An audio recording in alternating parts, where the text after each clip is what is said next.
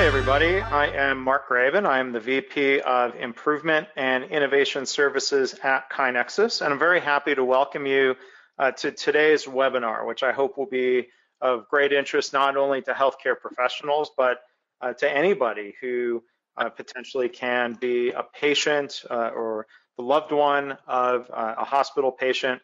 Today's topic, teaming with patients to improve safety, um, is something that uh, we all think is really important at KaiNexus, and we're really um, excited to bring this to you today. We have three co-presenters, and uh, I will introduce our first co-presenter in a second after we touch on a few of the logistics. So we have three presenters today. And I'm going to start off, I'd like to introduce and, and then hand things over in a second to uh, Laura Townsend. And, and Laura will introduce uh, Elise and Carol and, and, talk about some of their collaboration here. Um, I, I, first met Laura, um, she's the, the co-founder and president of the Louise H. Batts Patient Safety Foundation. I, I first met Laura in 2012 when I was working, living in um, San Antonio. And um, Laura's family uh, is from the San Antonio area. And um, Laura's going to tell the story of, of her mother, Louise Batts, and, um, and what led to um, the unfortunate circumstances that led to the founding of the foundation. But I, I, I greatly admire the work that Laura and her family have done um, to help um, uh, uh, encourage collaboration and teamwork within healthcare in the name of uh, protecting uh, and helping other patients out there. Um, so Laura, I will go ahead and hand things uh, over to you. Thank you again for being here today to uh, present for us.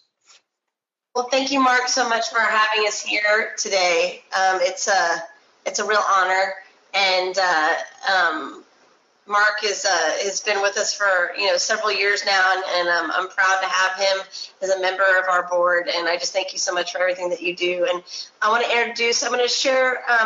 I'm going to share my mom's story, and then I'm also after that um, what we've been doing since then, um, and, and um, talking to you about the vision and mission of the Louise Batts Patient Safety Foundation. And Elise Matoka um, will um, be speaking today, and she is um, with Seton Healthcare Family. She's a bone and joint coordinator there, and she's been using our BATS guides. And then Dr. Carol Ratton, who has uh, been with us since the very beginning um, almost nine years ago um, when my mom passed away. She was a CMO at Baptist Health System at the time where my mom, where my mother was, and has really gone on this journey with us. And and um, she is is absolutely amazing. So I can't wait for you guys to hear these uh, ladies after I speak. But um, it was a little over um, eight years ago um, in April, and my mom, Louise Batts, and Mark, if you want to move the slide to the front of the, um, a couple of slides in front where it talks about um, our story and it has a picture of my mom.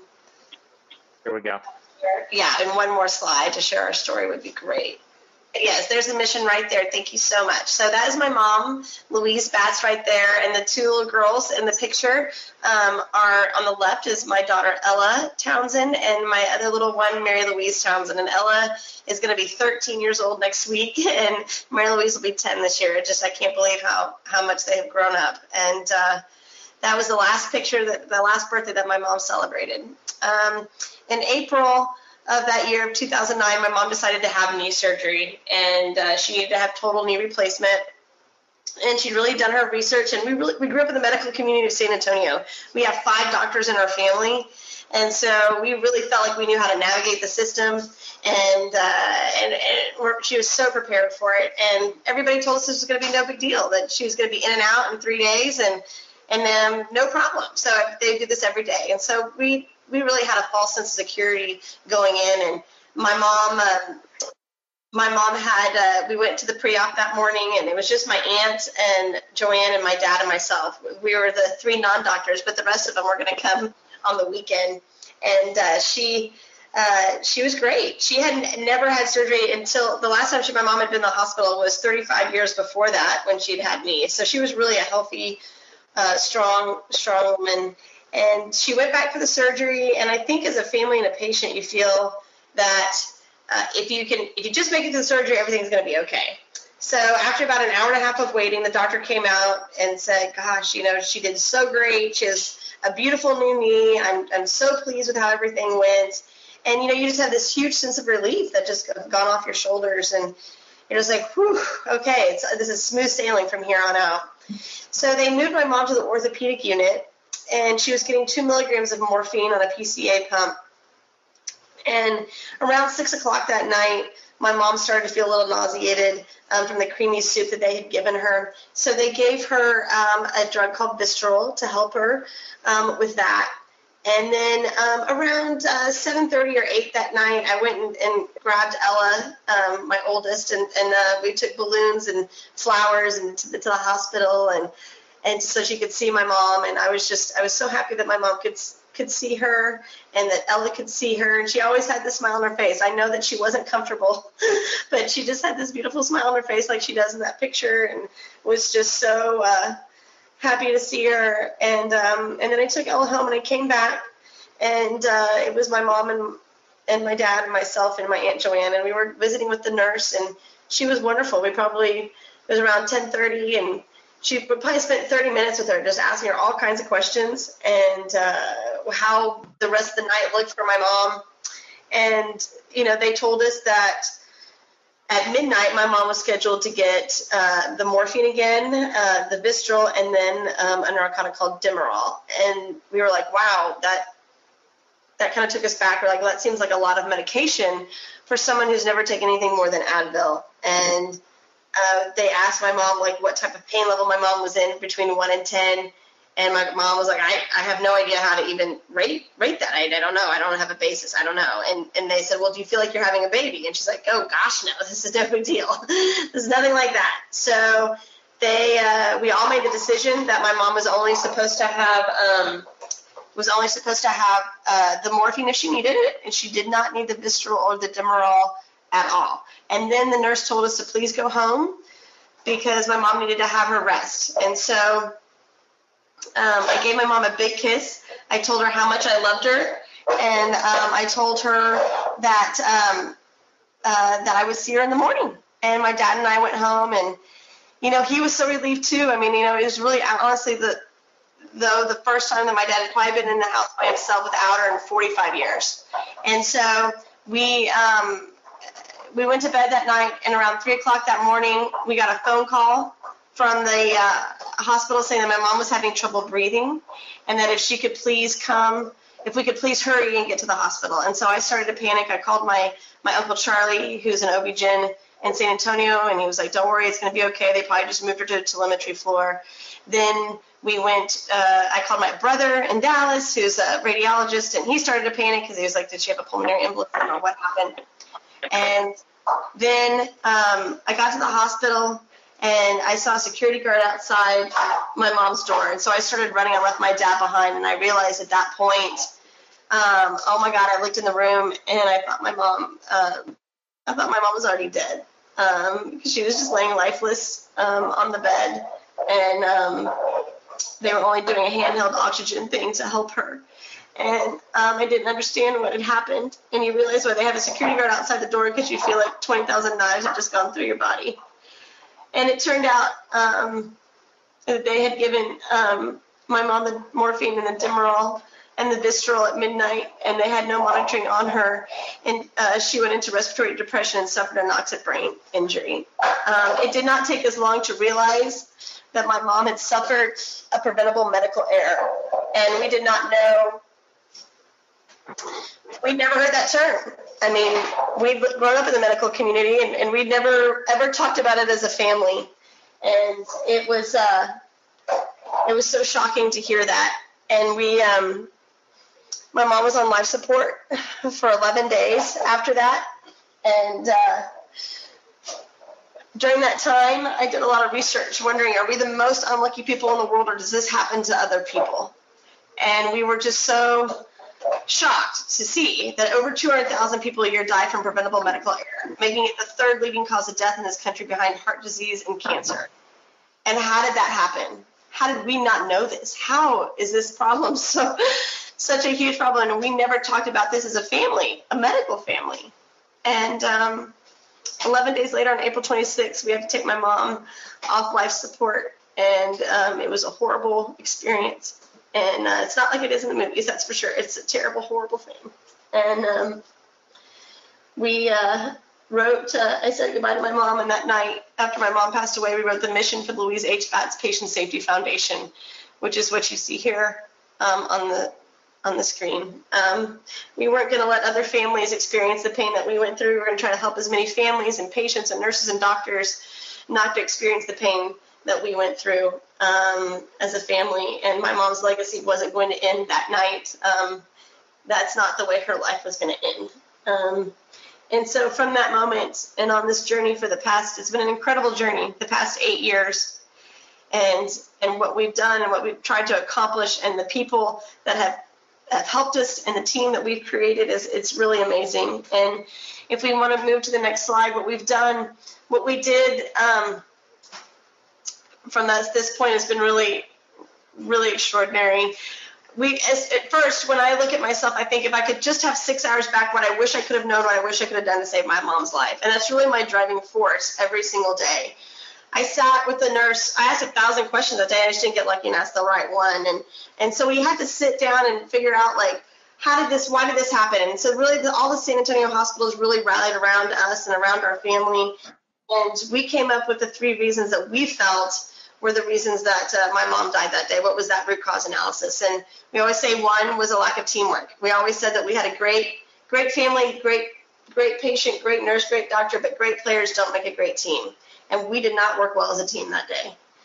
And uh, the second was a lack of knowledge. I always say I asked a thousand questions, I didn't get lucky and asked the right one, and and that's so true. I mean, it's just nothing nothing that I asked really made any effective decision in her health care that day, and it just it's heartbreaking looking back at that.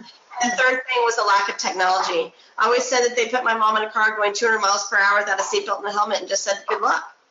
They gave her drugs that she had never taken before, narcotics that she'd never taken before, that you don't know how someone's going to react to, and didn't have any life saving monitoring on her at all, anything. And they sent us home as well. So the, it just, it, it was just a disaster waiting to happen. Um, and so when I think about if I just had the right questions to ask, my mom would be alive today. And that's really what we've started to do. And we've built all these guides um, since that point, and it's been amazing. We have an adult guide that we've built uh, for the BATS guide. Um, we have it in Spanish. Um, English and Dutch. We have a pediatric guide that we've developed. Um, we have two pediatric transplant guides that we um, have developed. Um, we have an app. If we go to the next slide, you can see that also um, we've developed um, an app that you can use that on your Android um, devices, your iPad, your iPhone. It's it's really great. It's free for anybody to download. Um, we've got wonderful partnerships that we are now developing. If you go through the next slides, I can show you um, that the wonderful. This shows you just a list of uh, of where we so far have distributed the bats guide and our partners. That it's not just what's so neat is it's not it's not just me going out there to distribute these guides. We have these wonderful partners and companies that go out to conferences and do this for us, and they, you know, believe in what we're doing. It's really amazing. And, and if you go to the next slide, you can see um, that we've also developed and we've been working with. Um, the Head Start program um, and our Empower team, which is a collabor- collaboration from the University of Texas School of Pharmacy and the Head Start program to create uh, tools in Spanish and English for um, over uh, for 3,000 families in, San Antonio that are part of this program to help them in their healthcare, the You and Your Health. It's really about improving, you know, our health literacy and how do we have the right questions to ask our healthcare providers and how do we, you know, these tools really create that bridge for families and patients um, to become part of the team. Um, and if you go through just quickly on the next slides, we're also developing, um, been working with uh, the pediatric transplant, which you, we've already have that developed which is wonderful. And then on the next slide, you'll see um, that we um, are working with um, Susan G. Komen to uh, develop a breast cancer guide. Um, and uh, we're also developing one for heart patients. And we are also uh, developing one for NICU babies that should all be uh, ready to go hopefully in the next um, six to 12 months. So it's, it's been really exciting the journey. We find that everybody everybody needs one for their specialty. It seems like, and then we keep getting calls for that. But it's been really amazing. And I, and these next two ladies that are going to talk to you um, are amazing. Elise has been at Seton, and they've been using our BATS guide um, in their joint unit um, for the past uh, few years, and I I can't wait for you to hear um, how that implementation has been working. And then uh, Dr. Carol Ratton um, will be speaking um, after that. And um, um, she is just been, you know, just been amazing for us and one of, you know, our heroes um, at the BATS Foundation, and she's she's on our medical advisory board as well. And you know, just about the journey, but the you know the journey that you know the a healthcare organization goes on to implement these guides and the importance and the culture change and and what it takes. And so. Um, thank you so much, and I and I'm going to pass the baton to Lisa, and then we'll uh, I'll cycle back at the end. Okay, uh, thank you, Laura. Uh, before I talk, I just want to give an overview of um, where I work, the organization that I work for, and it's Seton Healthcare Family of Hospitals. It's a non uh, not-for-profit organization. It's the leading provider of healthcare services in Central Texas, and we serve an 11 county population of 1.9 million. We are the region's largest community service organization, and Seton contributed more than 419 million in charity care last year. Uh, we are in partnership with the University of Texas System Board of Regents. We have a new medical school um, and the Dell Medical School at the University of Texas at Austin. And our parent company is Ascension Health. Um, we have five major medical centers. Seton Medical Center Austin is one of those, and that's the one that I work at. Um, we have a couple of community hospitals, three rural hospitals, and an inpatient mental health hospital. And we have primary care clinics for the uninsured. And we're proud to be a magnet hospital. And, and my particular unit, which is orthopedic, we are certified in uh, disease specific care for uh, joint replacement and spinal surgeries. And uh, you can advance the slide. Oh, I think it needs to go a little further. Uh, advance some more. I'm sorry. It's for um, how we introduce our our guide. So we have a uh, preoperative class. It's our bone and joint class, and we have total joint surgeries that attend patients having those surgeries. And it's approximately one to six weeks prior to the surgery, and we prefer it be anywhere from four to six weeks that they come in ahead of time. And our class is focused on prevention of complications and patient safety. Um, we're preparing the patients for what they need to know, what they need to do to prepare for the surgery, um, what what to expect when they're in the hospital, and preparing at home and, and preparing, making sure that they're going home to a safe environment. And we also go over their rehab expectations. So we want them coming in as healthy as possible we want them to stay healthy while they're here and then, of course, go home healthy. And so we explain that we, as their caregivers, we have a big role to play in making sure that all of that happens, but that they also play a role. And a big part of that role is being their own advocate, you know, feeling free to speak up and, and verbalizing to the staff, the surgeons, the physicians working with them, any concerns that they have. Um, we ask them to have a designated person come with them and attend the class. We call it their co-pilot. Um, and again, we want them all feeling like they can speak up. And in the class, we give a brief overview of the guide itself, and we talk about the BATS mission and story. We don't have a whole lot of time to do that because uh, we've got a lot of information crammed in that class, but uh, it's basically like a show and tell. We show the guide, we explain the different sections of the guide, we do tell them that there is an app available and give them that information. Um, and we're proud to say that Seton is partnering with the BATS Foundation to encourage patients to be their own advocates. We want them to feel free to speak up. Um, we explain that the guide tells them what to watch out for. It's what to be aware of while they're in a hospital setting, and and that it also can be used as an organizer of their health information. So, you know, it's a workbook for them as well. They can write new medications, uh, concerns, questions in there. Um, so it's a tool that's educating them while at the same time it's providing an avenue to actually engage them in their care as well. Um, and what we found is that it really sets the tone in the class from the start uh, for transparency. regarding the care and, and asking them to take an active role right then. Uh, you can advance, please. And so we had some initial concerns. This was a few years back. And uh, initially we were somewhat leery because we thought that it would create more suspicions instead of alleviating them. Um, we thought that it might increase the nurse's time at the bedside because of that. You know, would be more suspicious of the care, therefore they're asking a lot more questions. And again, it was a few years ago where the culture wasn't quite as transparent, I think, as it is today. Um, we thought that it would make them more trusting and um, and that we the staff would then be more hesitant. We didn't want them to be, be defensive. Um, and then we thought that maybe the book had too much information. Uh, maybe it was a little bit too big and wieldy, but we wanted to try it with our patients. Um, what we found, and you can advance the slides, please, uh, is that it was quite the opposite.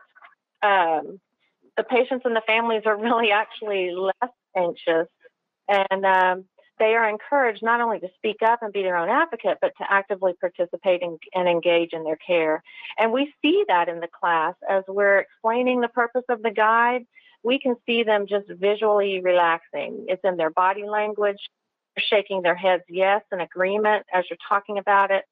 Um, it's just it's all about being real and honest and planning ahead and and I think they see that. It helps them to see that. Um, the patients are more knowledgeable, oh, excuse me, knowledgeable about their care. Um, this is the evolving culture of healthcare now. There's many things that we're doing to help them to to be more knowledgeable and to be to participate more. We have bedside reporting. We have nurse leader rounding daily. We have a care board that's right in front of their bed that we review. The staff reviews with them. Um, every shift, as well as a care pathway that's laminated on the wall that we take down and review with the patient. All of that is reinforcing patient safety and advocacy.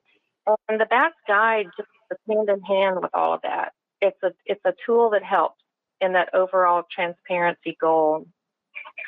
Um, the foundation streamlined the guide based on our feedback, and that was from our patients. It was from uh, meeting with us frequently, uh, we had a patient in particular that was a CEO of a large company, and he thought the, the guide was great. He shared his information, he, he loved it, uh, but he also told us how he thought we could improve it. And he did feel like it could be streamlined further. And um, Laura and the foundation, they made all the changes that he recommended. Um, they were very easy. Laura is very easy and very accommodating and eager uh, to work with us. She's awesome. She's always seeking feedback um, for any ways for improvements and suggestions, and it just makes it very easy on us. Um, and then the guide is free. And we tell the patients that from the beginning. We don't want them to feel like we're trying to sell them anything. Um, we just want them to know that, you know, we want to do this to help them. And I think that speaks volumes right there that we're really just trying to educate and um, and help them to have the best outcomes. Um, you can advance the slide, please. And then um, we, our weakness is that we really needed to do more data collection. Um, it's basically it's subjective feedback only. Um, so based on what our patients tell us, about a quarter to a half use the book as a workbook to organize their visits to their, you know, uh, physicians' offices, to write down new medications, questions to their doctors while they're here. Um, most of our patients get very positive feedback that it's helpful information and it made them feel more comfortable knowing that we're encouraging them to speak up and that we know that um, they are informed and that they're watching us and that we're okay with that.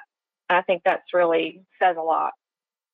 We um, it's, it is important to educate the staff. That we did educate in the beginning. Our our new orientees and our residents that come through our class, they they attend our class, and they are also given a booklet. They watch us and tell you know what we're telling the uh, patients in terms of what the book is all about. So we want them to know right off of the bat as well. And um, that's really all I have. Uh, Dr. Ratton is speaking next, and she was the one that introduced us to Laura and to the BATS Foundation, and she really was the driving force in getting us to see that this was something that that we really needed to do for our patients, and um, so I we appreciate her for that. And I'm going to hand off to Dr. Ratton now. Good morning. Uh, thank you for the opportunity. Could Mark, could you advance this to the next slide, please? So, um, as Laura said, I was I was the chief medical officer at the Baptist Health System when uh, Laura's uh, mother died, and I have been working with her off and on through that time to um, get this uh, concept off the ground. I, I've experienced myself as uh, a new healthcare provider early when I was in medical school, and then with, with, when I was in my residency, um, serious family illnesses and then death, and was very frustrated as a as a family member, even though I was in the healthcare industry with um, the resistance of the healthcare industry to really bringing the patient voice um, into uh, being members of the healthcare team. So I've been happy to collaborate with, with Laura on uh, to help develop and implement the BATS guide that facilitates communication within the healthcare team and the recognition that patients are an integral members of the team. Uh, healthcare is traditionally paternalistic, and that structure of paternalism can't keep patients safe. Patient safety requires that patients recognize and accept their responsibility to be actively involved in all the details and aspects of their care, and for, for providers to also recognize that. If you can advance to the next slide, please. So this is a culture shift that we're trying to, to implement, and culture change is not uh, easy or quick. Um, it, it takes time and it takes an ongoing commitment.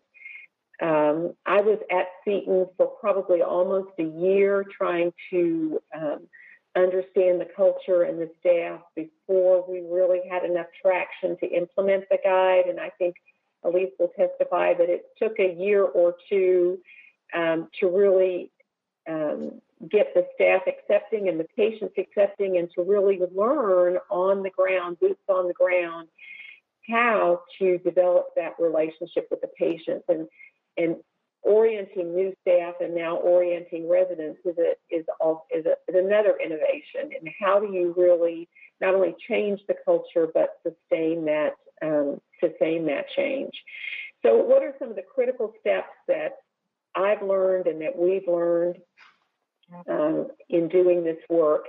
Uh, number one, you have to create a why uh, with a real patient story.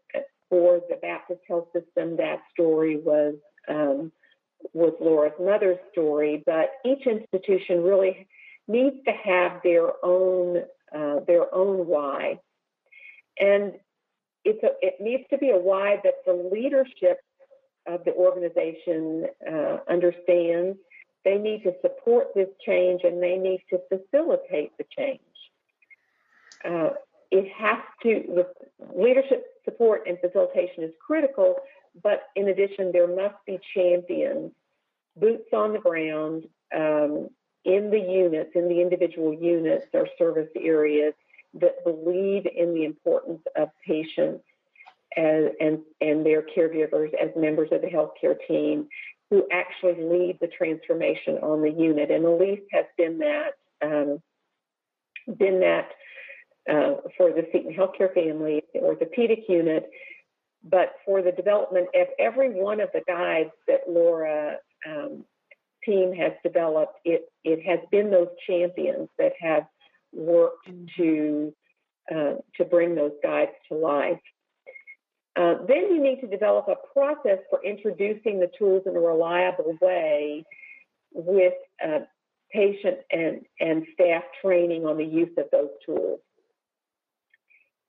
The use of the tool has to be part of the workflow for the team. It, it top-down implementation will not work or be sustainable. If, if it's an extra thing for the team to do on top of their other work, it, it, it's going to have a hard time gaining traction and a, a, very hard time being being sustained. So having that, um, and that's one of the reasons why we enjoy working with Mark because the the idea of, of using lean process development where the where the use of the tool is really part of the workflow of the team is so important.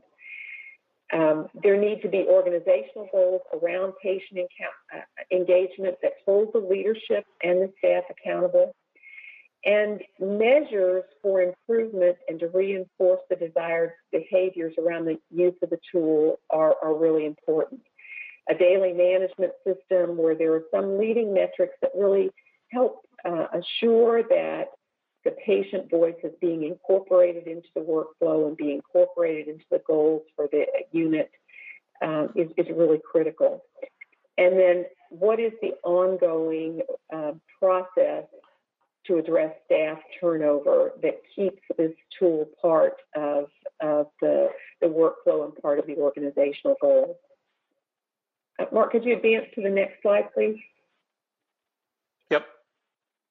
So some of the other sustainability things, um, one of the things that that that um, Laura's team has developed is the Wheezy Angel Hero Award.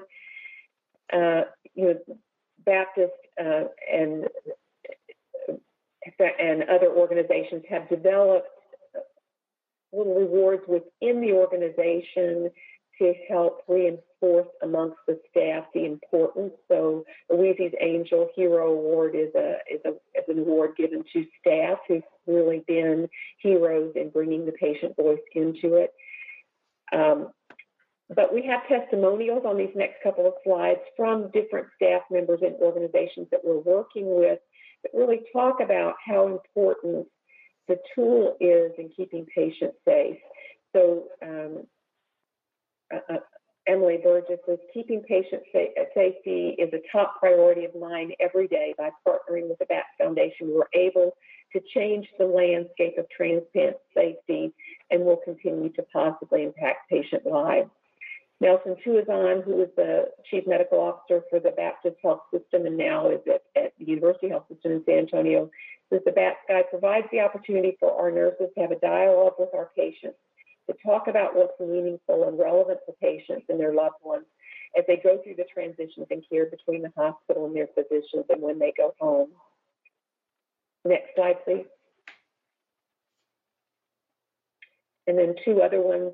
Um, in the 24 years of nursing, I've seen firsthand that patients and their caregivers can be the most powerful component of, safe, of safe care. I've been so honored to play a small part in the pioneering of the work of the Louise Batts Foundation as they continue to make strides in creating practical tools that empower healthcare consumers and to be advocates for themselves. And, and finally, the BATS Guide is a great resource tool that allows patients and uh, family members to become more involved with the care that we are providing. I think this is kind of a testimony to, you know, no healthcare provider goes into healthcare to hurt people. Uh, they they are mission driven people, and these tools help them fulfill their own mission in addition to what it does for patients. It, it does the same for providers. Um, I think that's the end of our presentation, and we're happy to take questions. Thank you, Carol and Elise, for uh, sharing your stories too. I think it's so important to hear um, you know, you started. We started with my mom's story, and we started with the the, the tragedy. Um, it's a it's a tragic story, but these stories that you hear from Elise and Kara, they're, they're the ones that it's the hope, and um, and that's what uh, my mom was so full of. She was so full of hope and love and faith, and uh, she always told me that uh, you know not to get if I was frustrated about a situation or upset about something or I didn't think I could get it done. She's like, you know, don't don't ever think that way. Don't ever, you know, let's just, you know, get up, brush it off, and let's do it. We'll work it out together. You know, we can always do things if we work it out together, and that's and that's really what we've been doing um, over the past um, eight years um, with these two, and, and, and with Mark and everybody that's joined our team. And um, thank you for having us here. And if anybody's ever interested in using uh, the BATS guides, or if they want them, you know, to please reach out. We have our information um, on our slides right here in my email uh, contact information that, you know, we're here for you. I mean, because we know that this is where we need to go in healthcare and we need to change the culture and we need to bring families and patients to become part of the team. And I think once we do that, we will get to zero. Um, we will get to zero preventable medical error. And uh, thank you, Mark, so much for having us having us here today. I really, really appreciate it. Yeah, well, thank you, Laura, and, and thanks, Elise and Carol. Um, I encourage people um, go ahead and continue submitting questions through uh, the question box in the GoToWebinar control panel. And before we start the Q&A period, have a couple of quick announcements.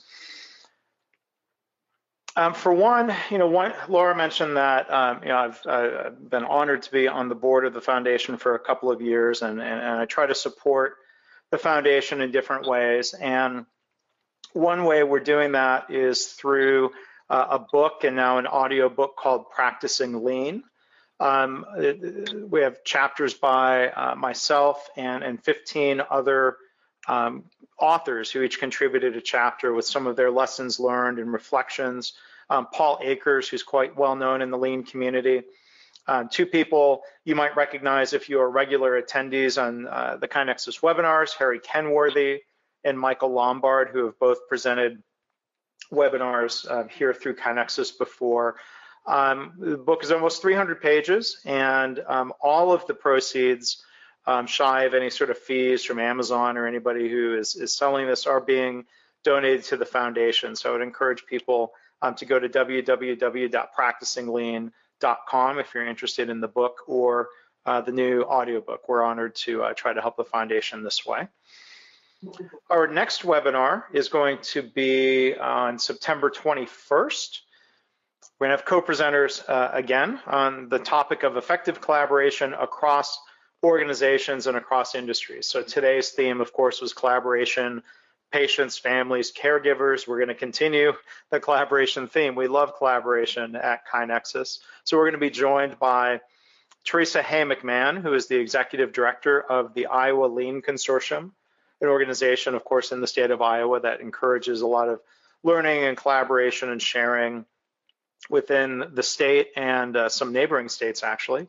And she's going to be joined by Stephanie Hill, who is the corporate continuous improvement manager at Kreg tool company. So they have um, a lot of great ideas to share about how we can get more collaboration. I, I hope people, uh, especially from healthcare who are attending here, who will join us uh, on September 21st, can talk about collaborating and sharing across health systems within a community or within a state uh, in the name of uh, protecting patients. So if you want to register for that, you can go to kainexus.com slash webinars.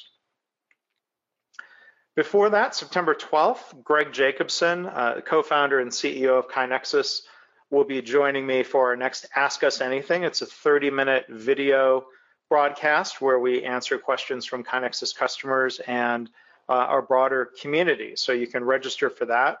You can submit questions, again, kainexus.com slash webinars, and you can find our past episodes on the KaiNexus YouTube channel.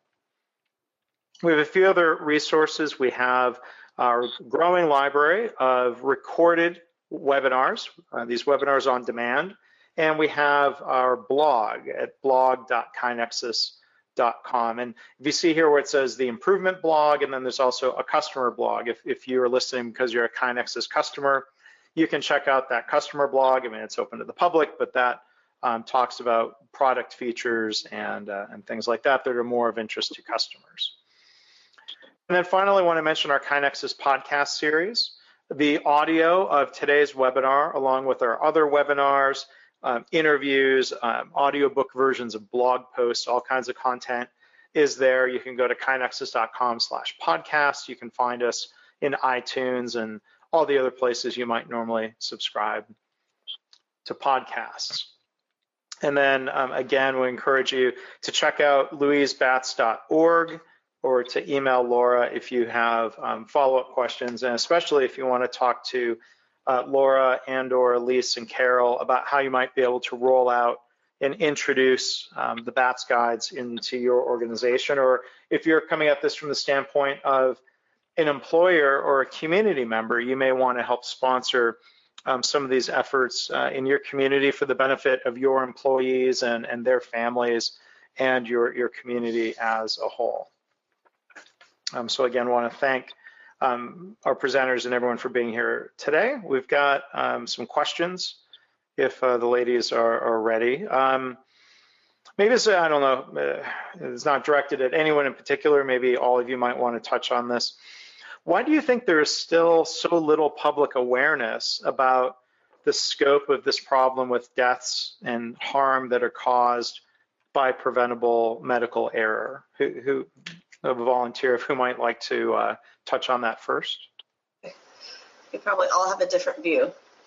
Uh, Laura, would you like to? I'll go, from, I'll go from the patient side and just my thought. I, I, sometimes I feel like it's the can sort of be the white elephant in the room. You know, it's something that you know there's not a lot of I don't think there yet, maybe there's not a ton of transparency and, and awareness on this issue. And it, it's hard because, you know, doctors and nurses, like we have five doctors in our family. Doctors and nurses are heroes. They save our lives every single day.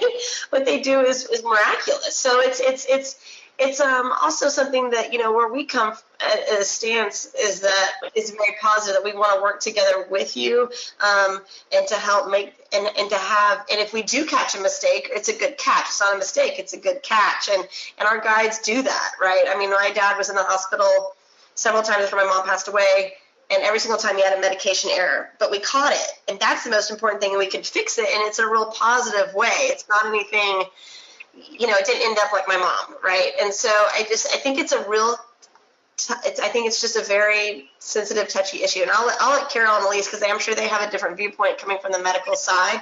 But I really feel like it's so, so important that we do create awareness in this and kind of just bring forth to light. And it's not to be anything that's negative to the healthcare team or the healthcare doctors and nurses. It's like, how can we help you? Because we don't want this to happen. And I think that's sort of the, sh- we have to make sure that we present it in that way. Um, but I'll let Carolyn, at least I think maybe might have a side from the healthcare side, what their thoughts are. Well, I, this is Carol. I, Oh, I, don't, I think that that if there are, um, I think there are a lot of reasons why errors occur, but but I think one of the big things has to do with um, it, has to do with the culture of medicine and medic, medical education. And, you know, physicians have uh, go and, and other providers go into healthcare to help people and being humble enough to recognize that you don't always do that well and um, being open to soliciting help from patients is difficult for for patient for providers, but also for patients. It, I think it's difficult when you're vulnerable as a patient uh, to to question doctors. And in hospitals, when errors occur, un- unfortunately, there's been a lot of shaming. There's been real active suppression of of error by the healthcare community, and some of that is um, some of that on the part of providers is is just a defensive mechanism because they can't they're not willing and able to be vulnerable. Some of it is related to uh, fear of job loss and loss of reputation. Um, and again this is where i think partnering with patients takes some of that burden away and and helps keep us keep us safer but i think the the, the willingness to acknowledge that that the error is is really endemic within the healthcare community. Yeah. Elise, from your perspective as a, as a nurse or as a, a, a manager, leader in healthcare, what do you think? I, I totally agree with Dr. Ratton. I, I do think uh, she's right on that. Uh, one thing is the positive thing is that the culture is changing, and I see it uh, amongst my peers, uh, the surgeons that we work with. Uh, we have hospital-wide um, safety briefings that you know we go through each day, and we talk about near misses and what could have been done, um, you know, to prevent that. So there's just I've just seen it. I've been in nursing for a long time, and I've seen a big culture change just in the last few years. So it's going the right direction. And then it's just really about getting that message out to the consumer. You know, I think that's that's kind of where we where we are too. That's what we're trying to improve. Talking about this, I mean, you know, when I, I, I, got into healthcare 12 years ago, you know, from a background in engineering, it, it's kind of part of the engineering mindset to, to, to think about what could go wrong because that's a positive act because then we can try to figure out how to prevent uh, problems from occurring and, and, and focusing on systems instead of telling people to be careful. Uh, when I got into healthcare, it seems like there was um, there's more tendency to blame somebody when something goes wrong and and I don't know if superstition is the right word, but I, you know, I had some people tell me quite literally, like, well, you know, we don't like to talk about these things, as if not talking about it is a good strategy for, for preventing error. So, um, you know, I think when we see in the news, you know, stories of medical error, unfortunately, there's too much uh, blaming that happens in society. You know, the, the implication is that there was a bad doctor, there's bad nurses, and you know, one reason uh, I'm, you know, I've been so drawn to Laura's work and the Batts Foundation's work is that it comes from a, a very blame-free perspective, a recognition that we have great people in healthcare who are often, um, you know, thrown into uh, a bad situation of having to work within bad systems and um, you know, I, I, I, certainly appreciate the the, uh, the perspective that um, you know this is preventable. If we were going to rely on you know people being perfect and superhuman, I, I wouldn't have much hope. But when we improve communication, have better systems, we, we have a fighting chance. Does right. someone else have a comment on that? Right. I always say that, you know, my mom's death didn't lie on the shoulders of one. It was the system that failed everyone. The system failed everyone, and it wasn't one individual person, and it should never, ever, you know, um, be thought of that way. And I think what's important and why I do share my story and I keep sharing my story. It's not a, it's not an easy story to share. It's a sad story. But if we don't share the stories of how something went wrong, then we'll never be able to fix it. We can't always focus on the yay stories that, that somebody did that's amazing, which we should we, we should celebrate those too. Which we should also celebrate these stories as well because then these stories these sad stories turn into hopeful stories and they turn into change and that's why you know i keep doing it and i'll probably never not cry sharing the story but i know that every time I do that, hopefully I'll be saved. We'll be saving somebody's life, and my mom will be saving somebody's life. And and that's why we have to keep getting out there and and, and creating that awareness so people are prepared and that we can all work together as a team. I mean, it's really. I always say that doctors and nurses, you're almost superheroes, but you're still human. You know, so you know, there, there's going to be, there's just always that room to make an error on everyone's part. Yeah, and it's those same good people who contribute to the miracles and, and the lives saved um, on on one day, and then the next day there there could be some sort of error. It doesn't mean they're suddenly a bad person, right? Person, no. Bad no. provider. No, but we've relied, but we rely, have relied in the past in healthcare on the actions of of people as as if the people controlled. Um, as, as if we're always at the top of our game and and we can work harder and be more perfect. And really, what we need is better systems, the way engineering does. And that's why what you bring to, the to the table, Mark, is so important because we have to create better systems that makes it possible for really talented people to do good work. And including the patient in the in the very beginning helps us create those those better systems. Yes. Yeah, I think we're we're definitely in agreement agreement on that. Um, there's a question directed uh, toward Elise, but you know, um, uh, can you talk a little bit more on the slide where you said there was concern about more time at the bedside? Um, if, if, if studies show that more time at the bedside leads to better outcomes and patient satisfaction, was it really more a concern about that one more thing? Was it really more of a concern about not having time to engage patients this way? Um, I think at the at the time frame that we were beginning this, it was probably a little bit of fear about, you know, how do I handle these questions? I mean, now that's not not the issue. We we really encouraged them to, but I think at the time frame there was probably not that same um, same level of transparency. Um, and then in addition, I think they just um, it was the time frame of feeling like I'm not. This is this is uh, these are good questions. Um, and I need to be able to have the time to sit down and really engage, you know, with the family and with the patient. And I'm not going to be able to do that. So I think there was a lot of concern about that. So probably a little bit of both. I, um, you know, I always, um, one of the things though is that, you know, I always say that I spent 20 minutes with, with our nurse, um, at least, and we asked so many different questions. And the real tragedy is that day is that not one question I asked that day was in the BATS guide. So not one question I asked that day really mattered.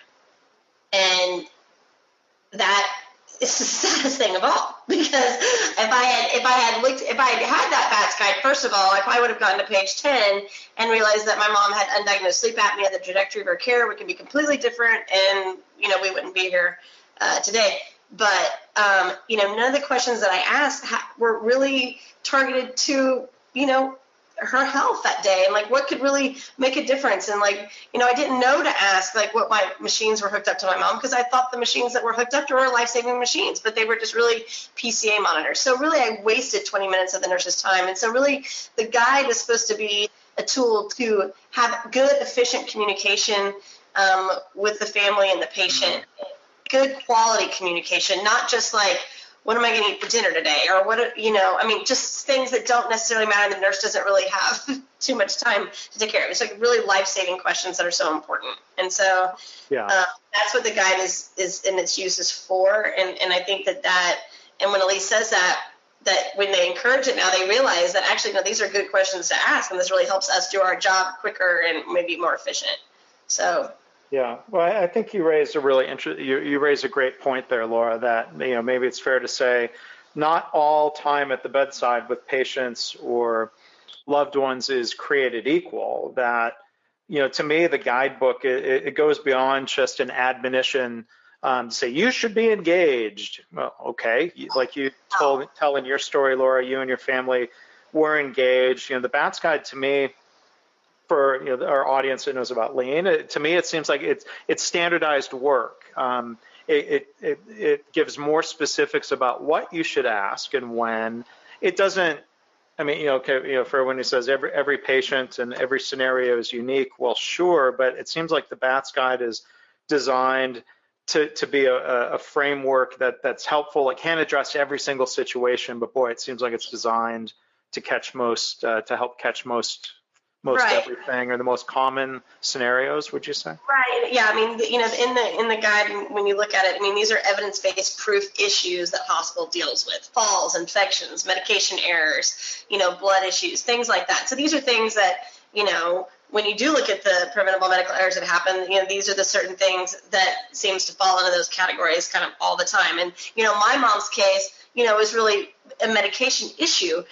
So, I mean, that's probably what I would be driving towards looking at. But I mean, then there's things on falls, infections, bed sore, all these things that you know need to be addressed. And how do we help the the family? Uh, how do we help the healthcare team? And how do we become part of that team? Because, like I said, every single day, I didn't want to be on the A team because I did not. I was not one of my family members that went to medical school for eight years to do this. But I could have been on the B team. I could have come off that bench and made that three point play because nobody knew my mom like I did you know, or herself. You know, nobody knew her like that, and I could have been an effective member of that team. And that's what the guide does. It helps you to be an effective member of the team and be that, you know, come off the bench, be that bench player, be part of the team. I wish to God I'd never been sent home because I didn't even have a chance to try.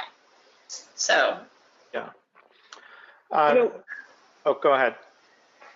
I, I think the way I would look at that that statement on Elisa's slide is that you know nurses have a lot of tasks to do.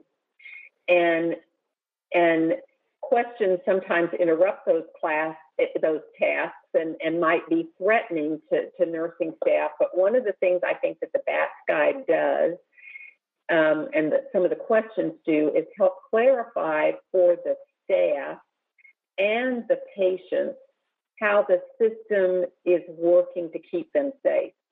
So um, I'm putting on a pulse oximeter, you know, if the for the nurse to really recognize that that, that task is to help protect patients who are on uh, narcotics, um, make sure that they're or, or, or, not on narcotics, to make sure that their oxygen levels are adequate.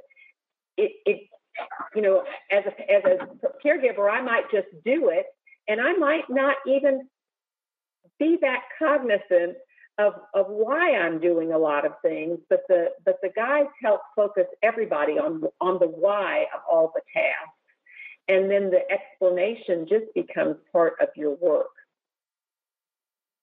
Yeah, I think that's that's a great lean lesson. Um, the the power of explaining why instead of just telling people to do something because we said so. I think that's um, I think that's really powerful. Um, one other um, uh, easily answered question: Can we download the guide somewhere? So yes, um, go to louisebatts.org. You'll find links for PDF versions of the guides. You can go on the uh, the Apple App Store, and you can find the app there if you search for Bats Guide. And the um, Android as well, yeah. I'm sorry? And Android as well. And Android, okay. Yeah, patient guide. And then, of course, you can always e email me and we can mail you a guide, or if you're interested in using it in your facilities and stuff, we can send you some.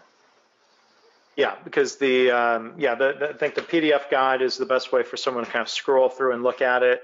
Um, but yeah, to get the the paper guide, um, I, I, hope people will reach out because they're interested in that. And I'll tell you, I was uh, at a hospital in here in the Dallas area on Monday. I gave one of the BATS guides to the chief nursing officer and introduced just a little bit about it, and she started flipping through and and and she thought it was fantastic. So she was really excited to go um, kind of dig into the guide, and I hope that will lead to um, the, you know the type of structured systematic adoption that um, that you've all talked about today. That partnership, um, I, I, think that's I think that's really uh, really important. So I want to thank everybody for um, dialing in and attending today. Certainly want to thank our presenters, Laura, Elise, and Carol. Thank you so much for um, sharing a little bit about your work and, and hopefully inspiring uh, a lot more improvement.